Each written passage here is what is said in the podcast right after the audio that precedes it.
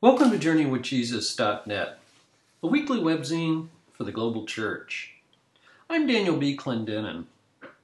My essay this week is called A Dead Man Named Jesus.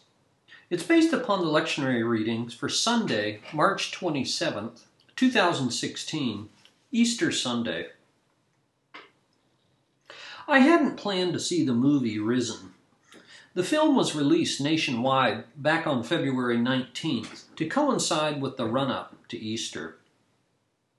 The story is about an agnostic Roman centurion named Clavius and his colleague Lucius, who were tasked by Pontius Pilate with debunking the rumors that a crucified criminal named Yeshua had risen from the dead. It sounded like an easy job, after all, Clavius himself had given the order to spear Yeshua in the side as he hung from the cross. So, all they had to do was to identify the dead body. The tomato meter gave Risen a paltry 57%. Metacritic registered 51%. And although I hadn't even seen the movie, that didn't stop me from resonating with the review by Peter Travers in Rolling Stone magazine. He wrote, Risen joins the swelling ranks of faith based films that pander to audiences instead of serving them. I'll let you guess if there's a conversion. Nonetheless, I repressed my cinematic snootiness, and one Friday afternoon about a month ago, I went to see Risen. In many ways, my predisposed views were confirmed. I thought the movie was hokey. And you can always quibble about the film's ratio of biblical accuracy to artistic license. But in one important regard, I really liked Risen. It helped me to imagine that in real history, and in real human lives, something like the story about Clavius and Lucius definitely happened after the death of Jesus. Rumors and denials, fear and confusion, doubt and incredulity. That's exactly what we read in the Gospels. Disbelief did not begin with the 18th century Enlightenment, the 19th century Darwinists, or with 20th century postmodernists. Only our modern hubris could believe that we today have finally advanced beyond the crude superstitions of illiterate peasants, who in 33 AD were so gullible that they didn't know that corpses don't rise from the dead.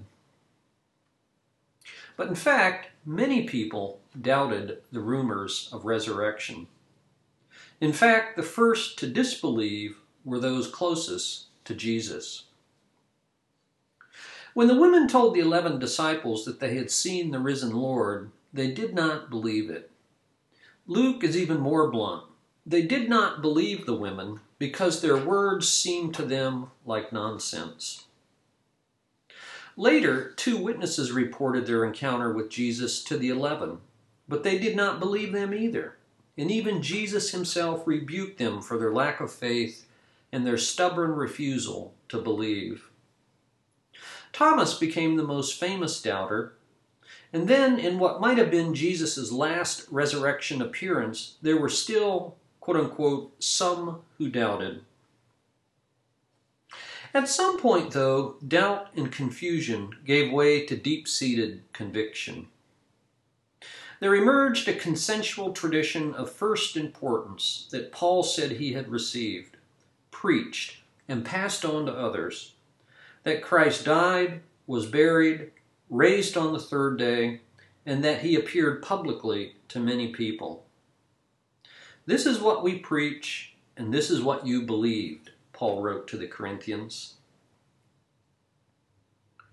Luke says that Jesus showed himself to these men and gave many convincing proofs that he was alive.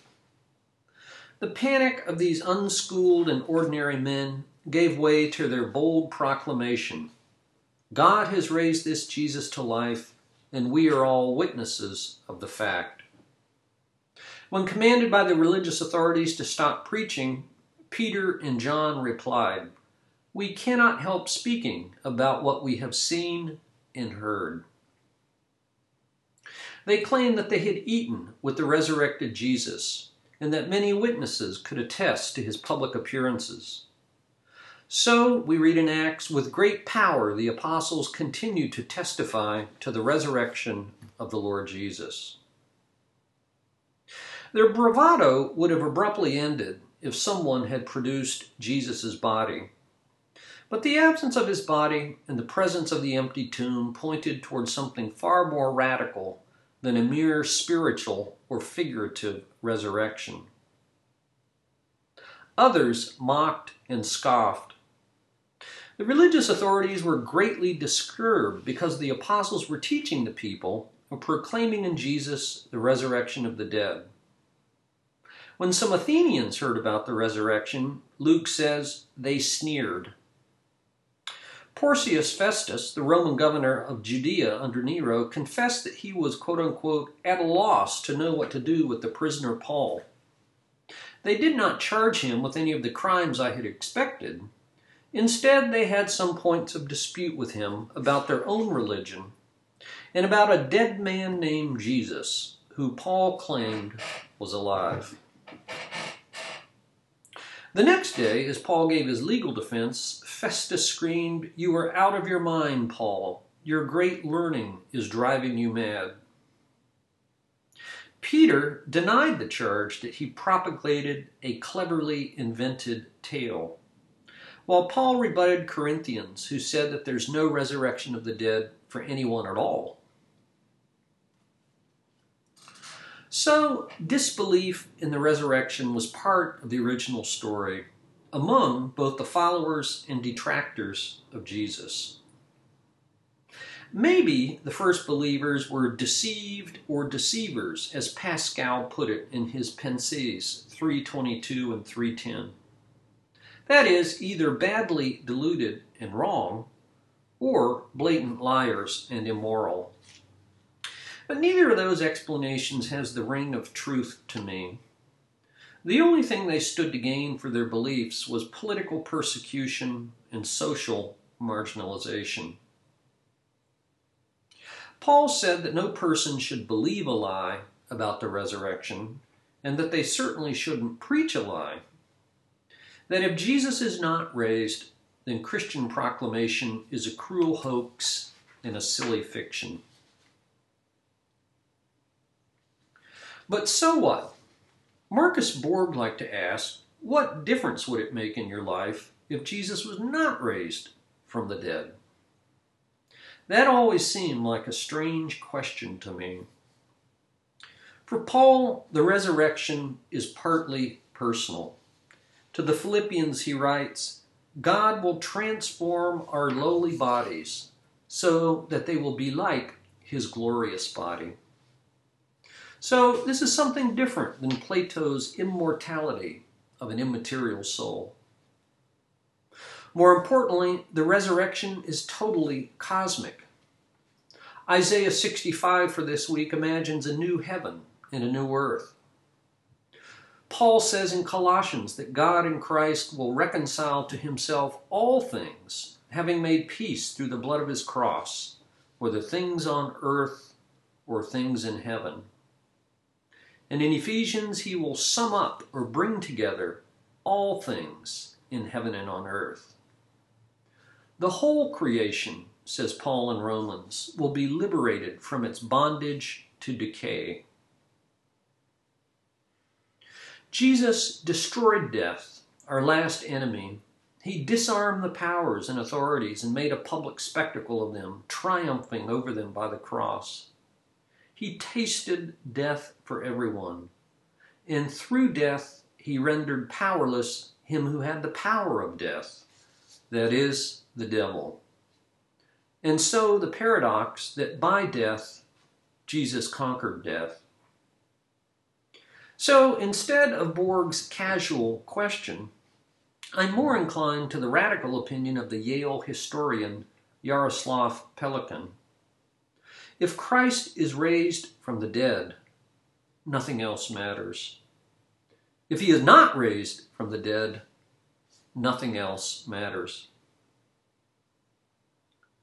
I believe the first believers, partly because of their original disbelief and because of the price they paid to proclaim the resurrection. Peter, Paul, and many other unknown and unnamed believers died in Rome because of their conviction about the resurrection. And so in the end Peter challenges each one of us in Acts 4:19. Judge for yourselves. But evidence and argument only goes so far. You can't prove the resurrection.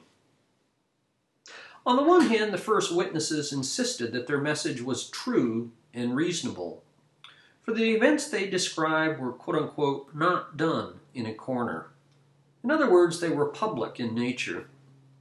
The story could be corroborated or refuted by people like Clavius, at least at some level and for a few years. But on the other hand, Luke acknowledges that the resurrected Jesus was not seen by all the people, but by witnesses whom God had already chosen, by us who ate and drank with him after he rose from the dead. Their witness amounted to what Pelikan once called public evidence for a mystery. I believe the belief of the women who were the first, the last at the cross, and the first at the empty tomb. I believe the first believers and stand on the shoulders of other believers across time and space who have believed, confessed, and taught that God raised Jesus from the dead, and in that, in doing so, he vanquished sin, death, and evil. So, with readers from around the world and across the ages, I join the Easter chorus Christ is risen. He is risen indeed.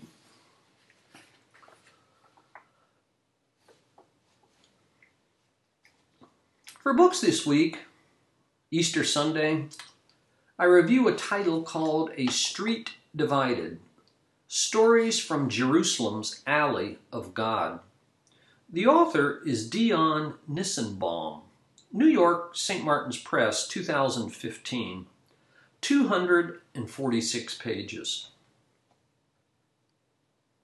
As part of the ceasefire negotiations in 1948, the Israeli general Moshe Dayan and the Jordanian officer Abdullah El Tel sat down with grease pencils and a map in order to carve up Jerusalem. Dayan drew a red line on the map, and El Tel drew a green one. Running right through the middle of their two lines is Asel Street in the neighborhood of Abu Tor. For almost 70 years now, Asel Street has been no man's land, the forbidden area, barbed wire alley, or literally, the alley of God. It's a narrow belt about 50 yards wide and 300 yards long that was controlled by neither Israel nor Jordan. For 20 years, coils of barbed wire split the center of the street. The Palestinians and Jews who lived there on opposite sides of the street lived, literally and symbolically, between the lines. Asel Street is thus a literal and symbolic fault line that has registered the tremors of this intractable conflict. Dion Nissenbaum tells dozens of stories about the families who live on Asel Street the good, the bad, and the ugly. Everything on Asel Street is argued and debated, even the correct spelling of the name. Nothing is too small for controversy an errant soccer ball, or a wandering chicken. There are thugs, spies, police bullies, and obfuscating bureaucrats. But there are also people who learn each other's languages, attend each other's celebrations, and care for each other's kids. Nissenbaum lived on Asel Street for four years, from 2006 to 2009. His personal background lends itself to his empathetic storytelling his father's Judaism played little role in his life. His mother was the daughter of devout Catholic parents. And during a stint in Afghanistan, he met and married a Pakistani Texan woman and sub- subsequently embraced Islam. So he writes with genuine respect for all the people living in one of the world's most combustible mixtures of history, culture, politics, and religion. Once again, the author Dion Nissenbaum. The title, A Street Divided Stories from Jerusalem's Alley of God, 2015.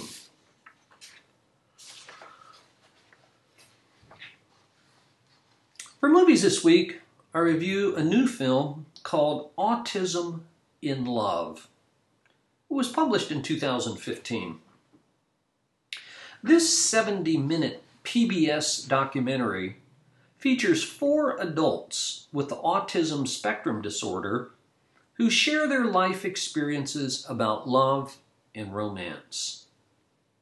In Los Angeles, Lenny wishes for a girl, but he's painfully self aware of his differences and is very down on himself because of them. He says, I would give anything to be a normal person and not have autism. In Washington, D.C., Dave and Lindsay have been together for eight years and are trying to decide whether to get married. I always knew I was different, said Lindsay, and was ashamed of that.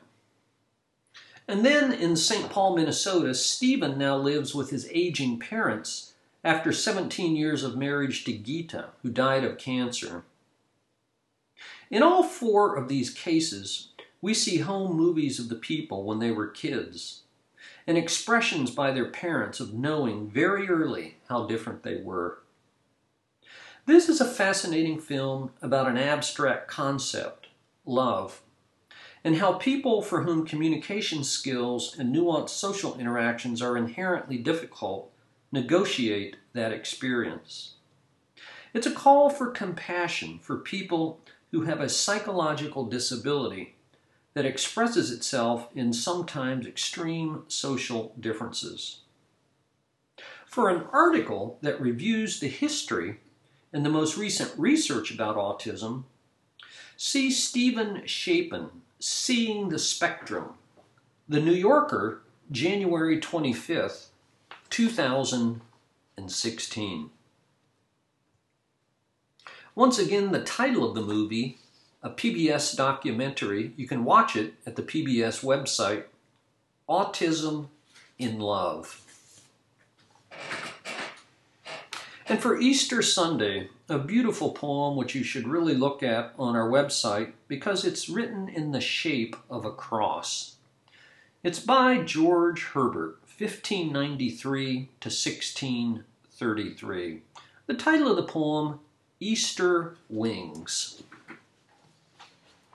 Lord, who createst man in wealth and store, though foolishly he lost the same, decaying more and more, till he became most poor. With thee, O oh, let me rise, as larks harmoniously, and sing this day thy victories. Then shall the fall further the flight in me. My tender age and sorrow did begin, and still with sickness and shame thou didst so punish sin, that I became most thin. With thee let me combine, and feel this day thy victory. For if I imp my wing on thine, affliction shall advance the flight in me. George Herbert, Easter Wings. Easter blessings from Journey with Jesus this Sunday, March 27th, 2016. I'm Daniel B. Clendenin.